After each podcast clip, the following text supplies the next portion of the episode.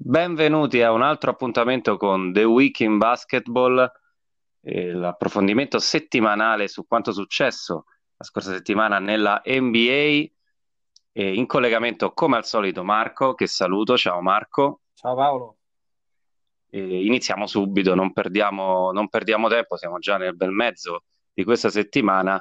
le cose vanno avanti e se c'è una costante da inizio stagione è che Milwaukee a est e Los Angeles Lakers a ovest, anche i Clippers per carità, ma soprattutto i Lakers a ovest, non perdono un colpo. I Bucks sono arrivati a 16 vittorie consecutive, 22-3 il record per entrambe.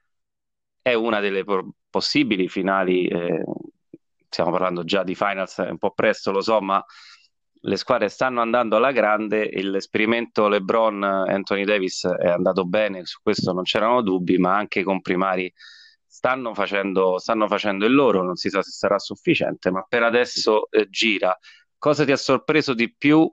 Eh, rimaniamo a Los Angeles di questo inizio dei Lakers, Marco.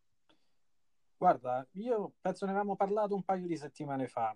I Lakers, per quanto avessero cominciato bene, c'era il dubbio del, dello schedule. Avevano avuto fino a quel momento uno schedule abbastanza semplice, quindi li aspettavamo alla prova del 9 di questo dicembre questo dicembre hanno risposto alla grande. Vittoria a Denver con i Nuggets, vittoria a Utah con i Jazz, due squadre dove non è facilissimo, guarda, due scampi dove non è facilissimo vincere se ci pensi, perché uno si trova a 1600 metri e l'altro a 1300 metri sopra il livello del mare. Parecchie squadre soffrono quando si trovano lì in trasferta. E, e loro hanno giocato in back to back, ricordiamo, hanno vinto a Utah in back to back dopo Denver. Poi vittoria sempre di 20 con i Blazers, vittoria di 20 con i Timberwolves, anche nuovamente vittoria con i Magic di 10, abbastanza comoda. Direi che hanno risposto più che, più che positivamente a questa prova finora i Lakers.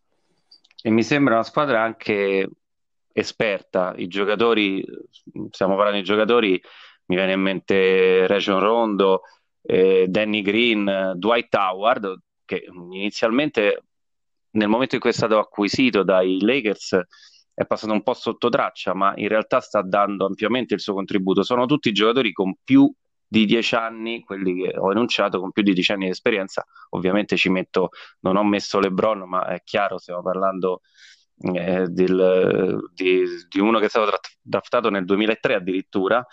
E, e comunque mi sembra una squadra pronta, ovviamente eh, è così perché LeBron deve vincere eh, tutto subito, ma l'anno scorso sappiamo che l'esperimento era completamente differente, è andato come è andato e in questo momento, eh, sinceramente, anche col fatto che Zio Williamson purtroppo è infortunato, nello scambio sta vincendo, eh, sta vincendo, stanno vincendo i Lakers perché i risultati si stanno vedendo immediatamente. Ora la, mettiamo da parte la situazione dei Pelicans, che ovviamente è differente, però eh, LeBron diciamo, aveva e la dirigenza dei Lakers col senno del poi diciamo che avevano fallito, hanno fallito eh, clamorosamente eh, l'anno scorso.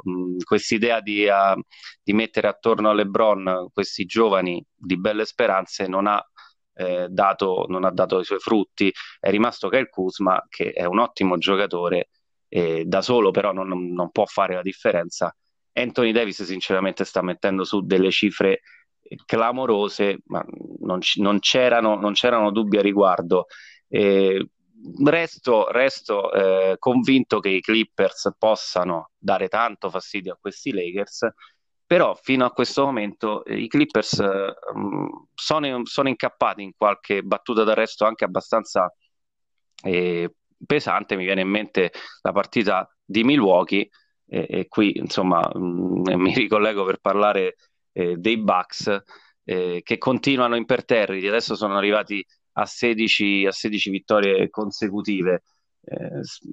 Eh, non c'è qualcosa per fermarli, c'è un, un, modo per fermarli. Sinceramente, per adesso non, non trovo punti deboli. Sembra, a parte la, l'evoluzione di Yannis, eh, vedo che tutti, tutto il supporting cast funziona alla perfezione, senza, senza, nessun problema. Forse un calendario un po' più difficile, ma poi alla fine le squadre le hanno affrontate e le hanno battute. Non lo so, dimmi te se a est soprattutto vedi qualcuna che si avvicina al momento Guarda, per chiudere sui Lakers, perché mm, sento che c'è ancora qualcosa da dire. Per come la vedo io al momento, LeBron è il candidato principale all'MVP. Mi sembra che nessuno stia facendo la differenza nell'intera Lega, neanche James Harden, quanto la sta facendo LeBron, da quanto vedo.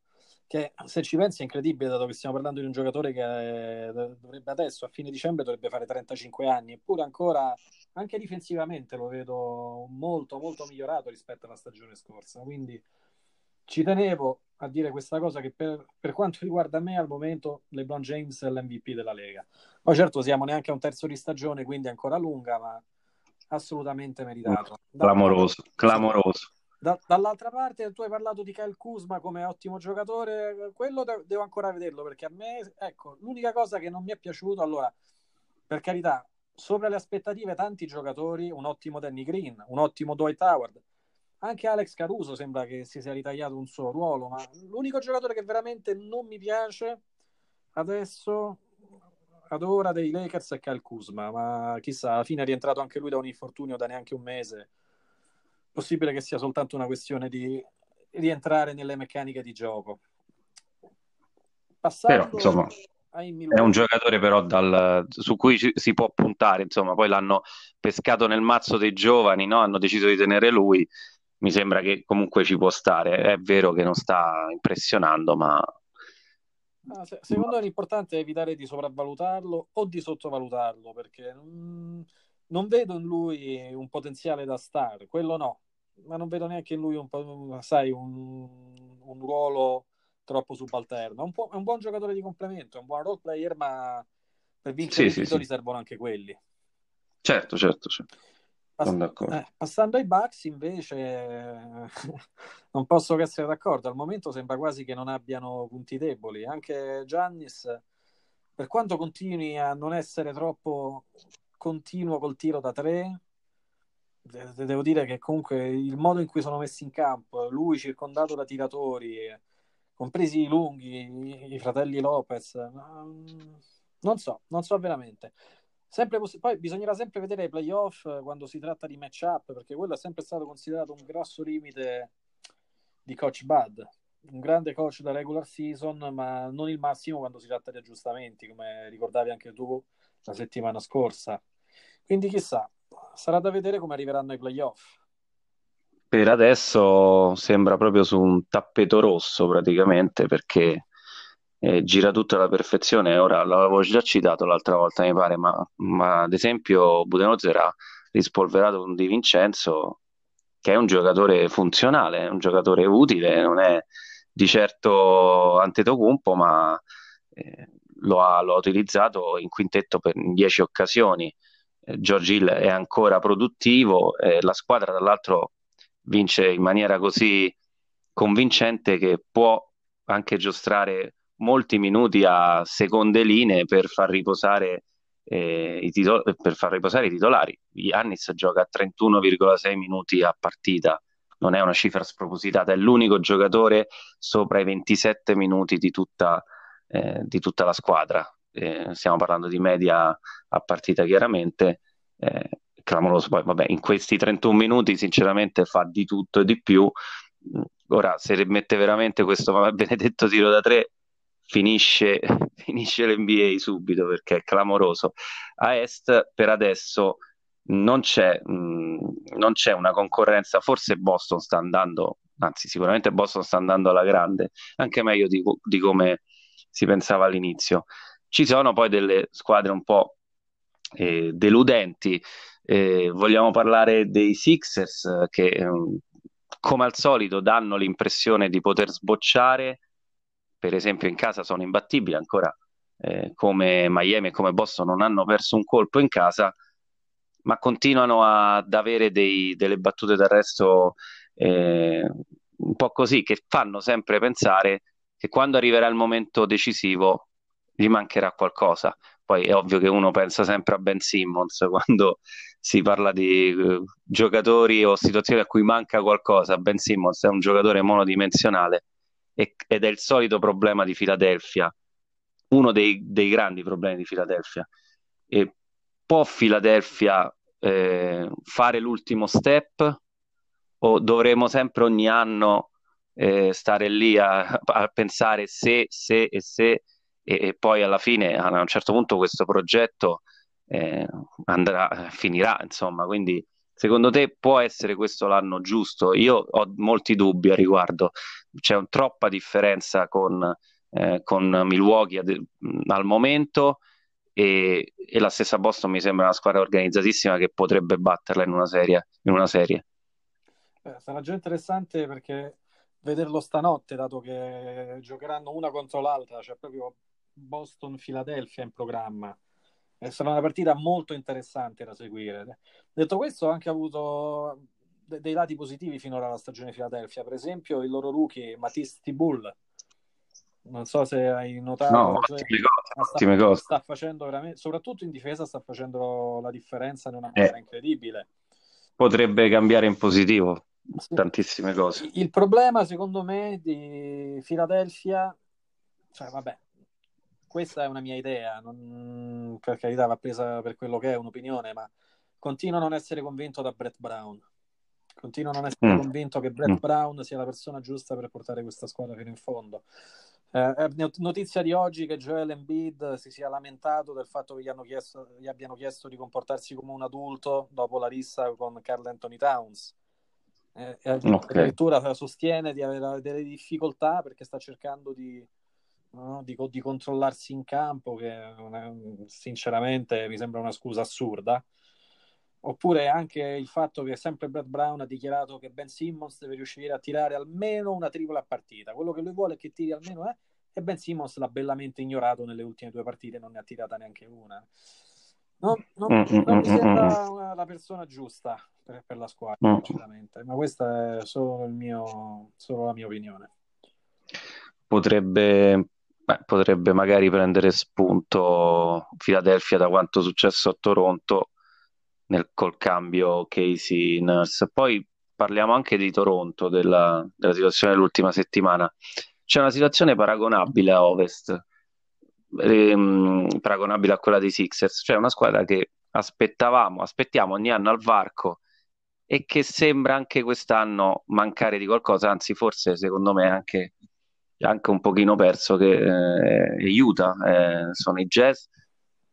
E Mitchell ha lampi di classe, per carità, la squadra tra l'altro non ha un record, eh, un record positivo, però appena il calendario l'ha messa di fronte a prove più, eh, più complicate, più ardue, vedi il, il, viaggio tremendo a est che hanno avuto, eh, ha fallito clamorosamente, sono arrivate eh, a est sicuramente, se non sbaglio, Toronto, Fila e Miami, se non sbaglio, forse c'era pure Boston di mezzo, hanno, sono arrivate tre sconfitte clamorose e da quel momento in poi la squadra tentenna i Lakers hanno passeggiato sul campo dei Jazz qualche giorno fa.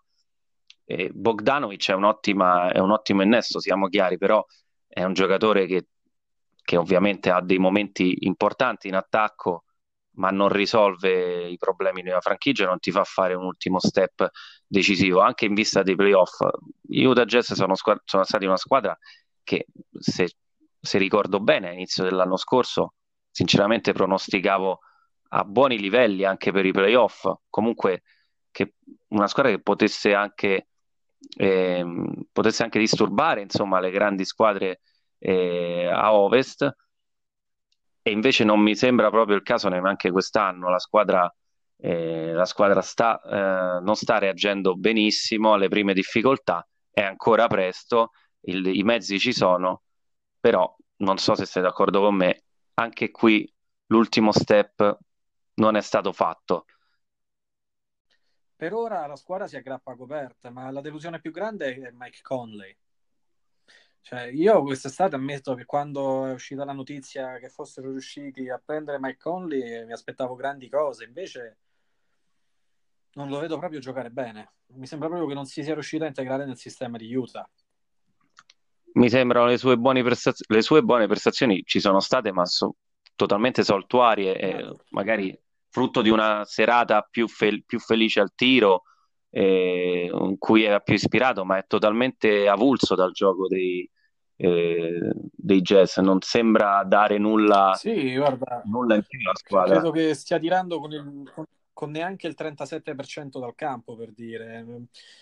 Que- la delusione grande è lui. La delusione grande sembrava fosse il giocatore che gli avrebbe fatto finalmente fare quel passo avanti che avrebbe potuto portarli fino in fondo, ma eh, non convince.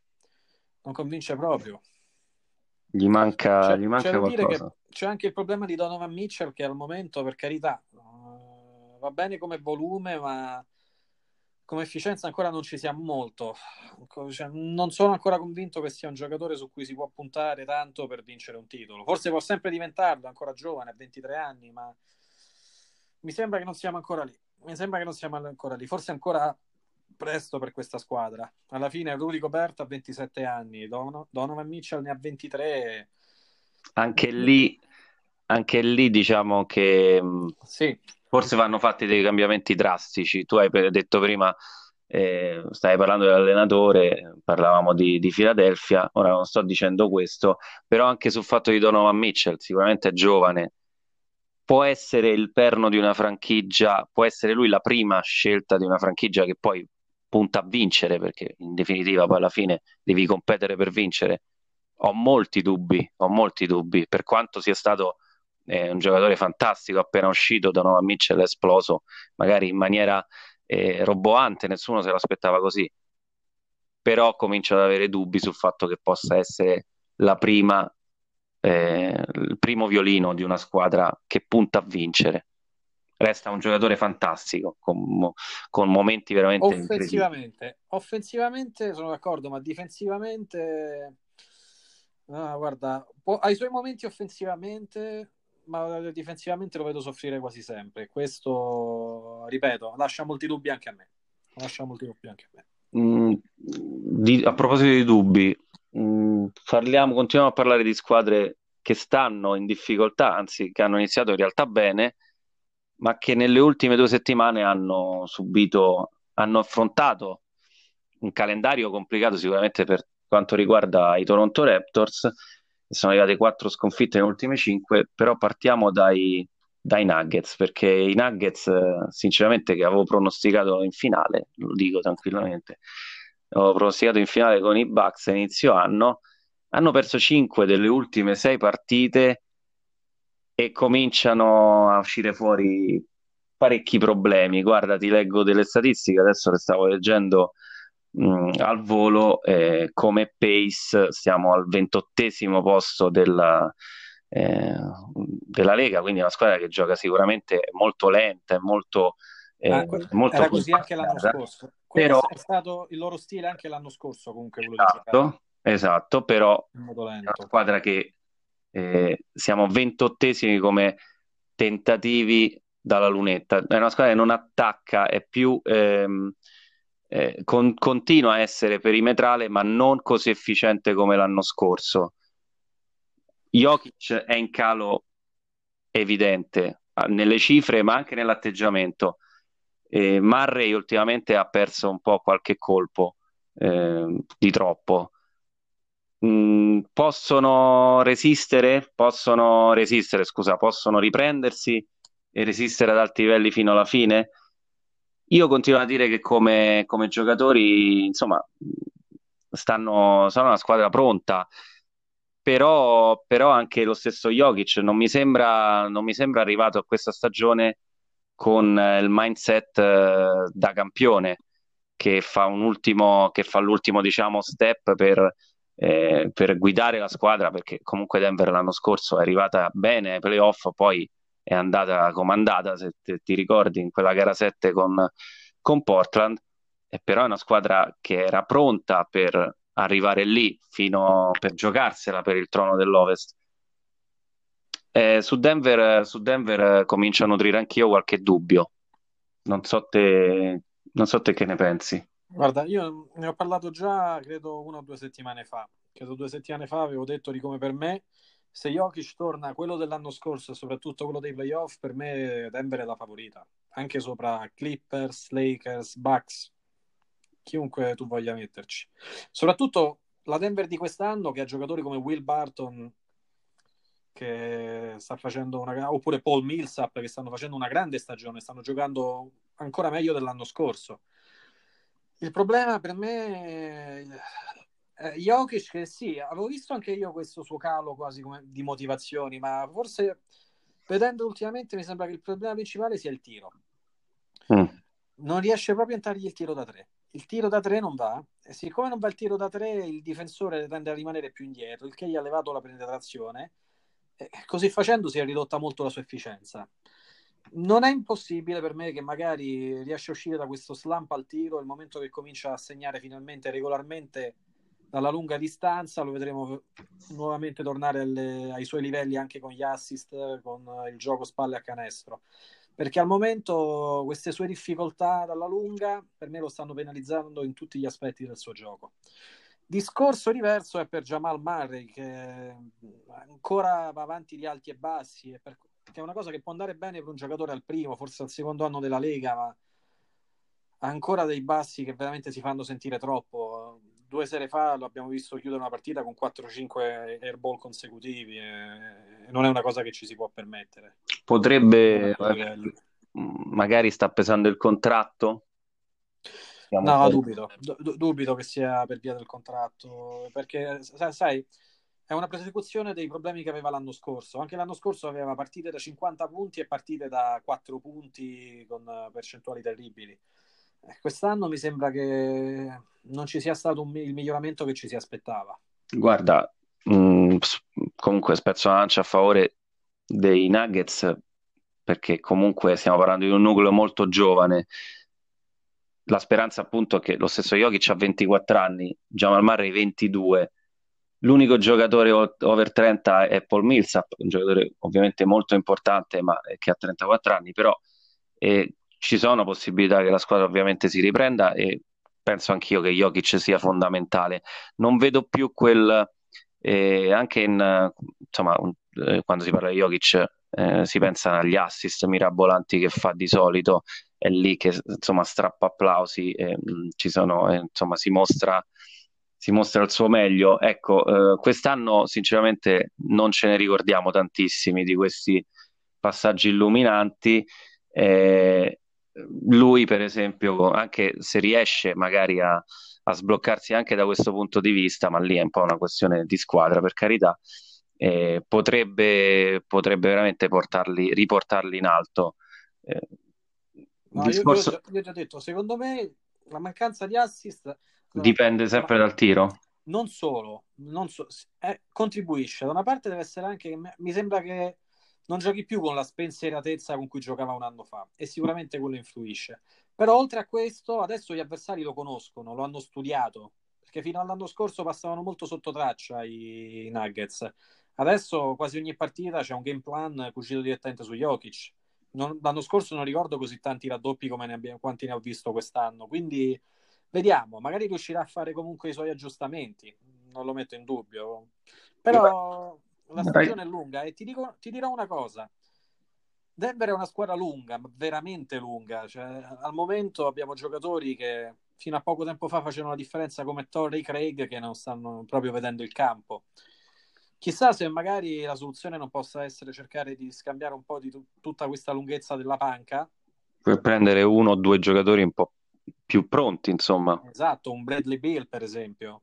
Ah, ah beh, un bel po' più pronti, insomma, quello sarebbe un bel upgrade da ovunque lo metti. Oddio, un po' ridondante forse con Jamal Murray in caso, no? Così te la butto, ora l'hai detto so, così, lo so, so, che ti è venuto in mente così, no, però... Non, non, so, non so, non so, alla fine sarebbe possibile secondo me farli giocare insieme da uno e da due. Beh, un altro giocatore che vuole, Bradley Bill, che magari vorrebbe vincere, com- cominciare insomma a lottare per qualcosa di più importante, un po' che i Wizards non sono competitivi. A est c'è una situazione simile, cioè di una squadra che sta un po' in difficoltà e qui è una squadra che si è un po' scontrata col calendario, che è Toronto, che ha beneficiato del secondo miglior calendario nelle prime 20 partite, sfruttandolo al meglio, quindi nulla da dire. Sono arrivate 15 vittorie, mi pare, nelle prime 19, insomma, alla grande. Poi eh, sono arrivati i pesi massimi, è arrivata Miami, Philadelphia, ieri la partita con i Clippers e, e sono arrivate quattro sconfitte, tra l'altro è arrivata una sola vittoria in cinque partite di un punto sul campo dei Bulls. Eh, insomma, sta in, un po' in difficoltà. I, tra l'altro, è una squadra che da inizio anno che ha problemi di infortuni.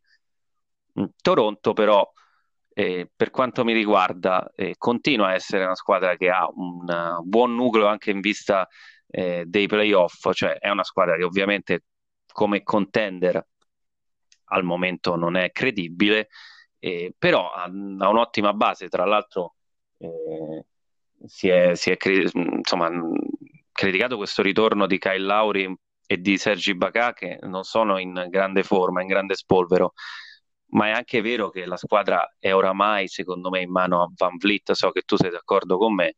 Eh, uh, Van Vliet... tu, no, tu, non hai visto Kyle Lauri in grande spolvero? Perché secondo me fino adesso sta facendo un'ottima stagione. No, Kyle, no, no, no. Se tu vedi Kyle Lauri e, e Sergi, e pure Ibaka hanno fatto grande, un grande inizio di stagione. Tornati dall'infortunio, eh, sono in grande difficoltà.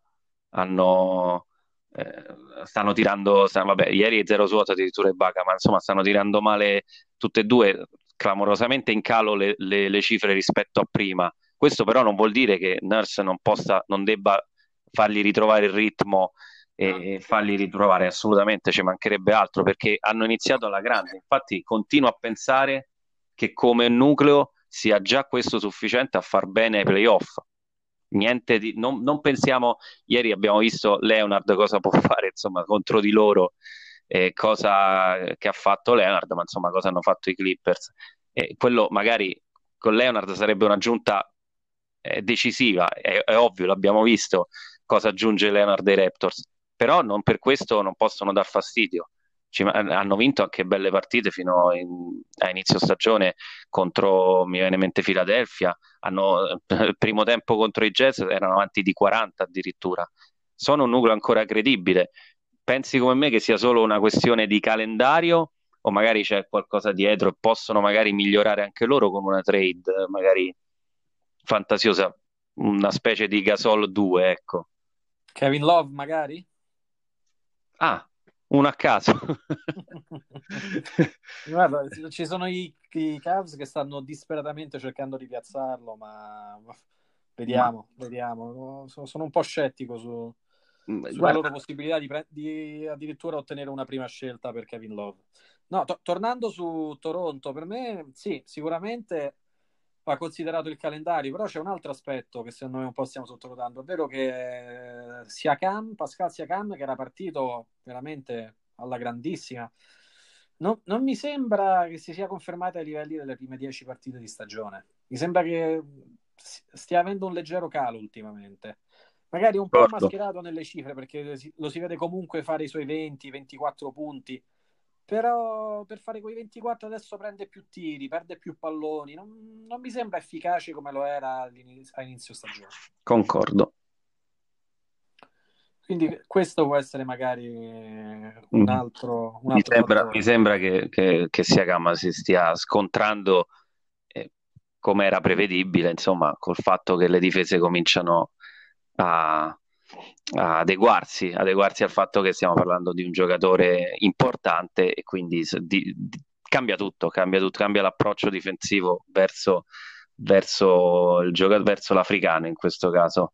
Qui sto leggendo una lista di squadre abbinate ai, a Kevin Love, che appunto sta cercando di, di dare a chiunque non so, manca forse l'Ener Casa Brindisi, non lo so.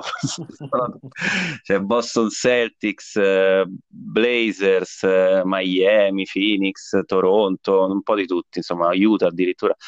E a Portland, che insomma è un po' la voce più, più ricorrente, come, come lo vedresti? Bene? Forse così, insomma, detta così, bene. Guarda, Ah, consentimi di dire una cosa che non si sente molto spesso nei podcast NBA. Non ne ho idea.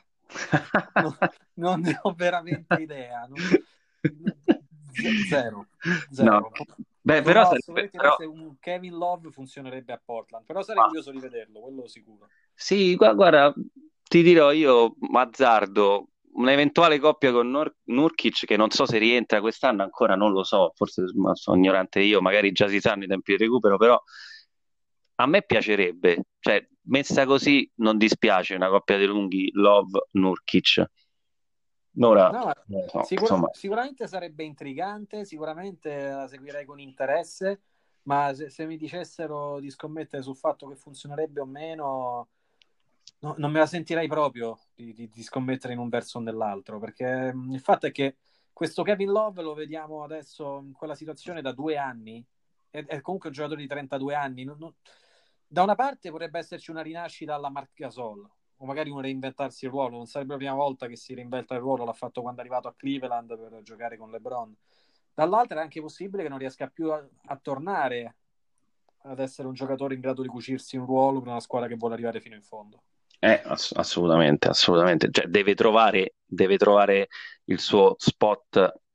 Ho citato prima Gasol, una cosa del genere. Gasol and- è andato dai 15 punti di media di, di, Memphis, è passato, non lo so, 5, ma nemmeno 10 a Toronto, eh, però è stato decisivo nella vittoria de- del titolo.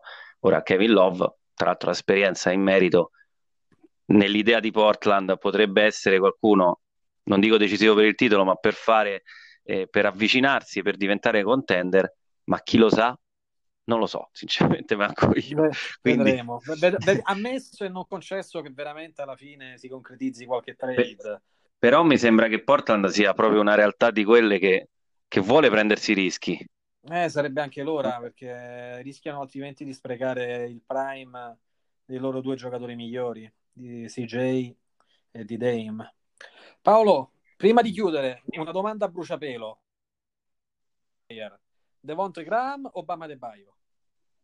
Ah, guarda, li sto, li sto seguendo appassionatamente. Adoro Adebaio, adoro Adebaio perché ogni anno veramente sono tre anni, non è che sta, siamo chissà da quanto, ma un giocatore alla Pascal Siakam, un livello un minimo più basso, non gli manca totalmente il tiro da tre, ma è un giocatore che ogni anno migliora e ha un impatto devastante adesso in una squadra che funziona. Eh, a Miami è passato da 9 punti a 15,3 eh, tira col 60 col 59% perché ovviamente stiamo parlando di un, eh, di un lungo mobilissimo che attacca il ferro però non è, non è, un giocatore banale, 10,5 rimbalzi, 4,4 assist, riempie, eh, riempie la, il, il, suo, eh, il, suo, tabellino perché è onnipresente sia in fase offensiva che in fase difensiva. Ripeto, in una squadra che sta funzionando bene si sta facendo notare alla grande, però per me il, il, il most improved player al momento è Devonti Graham perché stiamo parlando di, di, un cambiamento clamoroso. Siamo passati dai, credo, 4 punti, se non sbaglio, di media l'anno scorso a 20 addirittura quest'anno. Esatto, ha messo in ombra Terry Rosier. Ha loro... messo in ombra Terry Rosier. nuovo ingaggio a più di 20 milioni l'anno. E figurati, Terry Rosier che è sotto i riflettori da inizio anno e si è ritrovato di fronte un giocatore che ha iniziato benissimo da subito, ma che adesso è letteralmente esploso nelle sei partite di dicembre, prima del quarantello sul campo dei Nets, e andatevi a rivedere gli highlights, ha deciso la partita da solo con delle triple senza senso, in questo mese va a 26,3 punti di media. Eh, stiamo parlando di un giocatore che eh, oramai insomma, viene marcato anche eh, viene marcato con, con minuzia, con, con dovizia, perché stiamo parlando eh, di, un, di, un ottimo, di, un, ottimo, giocatore, di un ottimo scorer che tira, eh, che tira col, con ottime medie da tre punti e col, 40, col 43% da tre e spesso i suoi tiri sono creati dal palleggio. Clamoroso, clamoroso, dati clamorosi. Vediamo, vediamo se questa percentuale comunque sarà in grado di mantenerla a lungo, perché potrebbe anche essere semplicemente uno small sample size, una questione di small sample size. Ripeto, la stagione per, è ancora all'inizio. Per adesso il mio voto va a lui, clamoroso. Eh, penso di essere d'accordo. Allora, le partite del weekend in orario europeo abbiamo sabato alle 11 Spurs contro Suns, partita che potrebbe essere importante per la gara all'ottavo posto alla ricerca dei playoff, soprattutto con i Suns che hanno recuperato Aaron Baines Invece domenica abbiamo alle 9.30 Magic contro Pelicans e alle 11 Hornets contro Pacers. Pacers, unica squadra sopra il 50% che potremo vedere questo fine settimana, ma non ci possiamo lamentare, almeno potremo vederli in azione contro, proprio contro Devonte Graham. Speriamo, speriamo bene, speriamo di divertirci. Assolutamente. Paolo, per la puntata di oggi credo che sia tutto e appuntamento la settimana prossima. È tutto qua, Marco, è tutto qua. Ci vediamo la settimana prossima. Un saluto. Anche a te. Ciao.